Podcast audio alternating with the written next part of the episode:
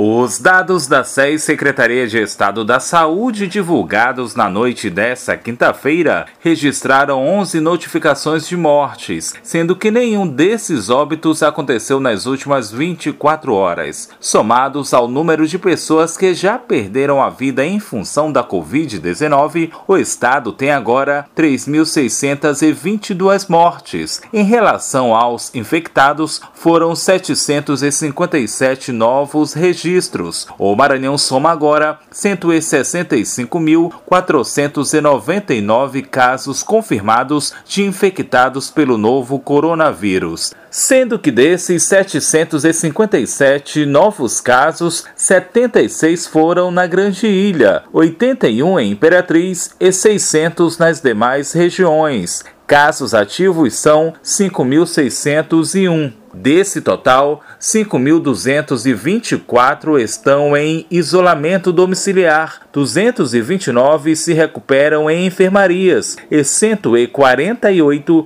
estão sendo assistidos em UTIs. Os recuperados são 156.276 pacientes. Da Rádio Universidade FM do Maranhão, em São Luís, Borges Júnior.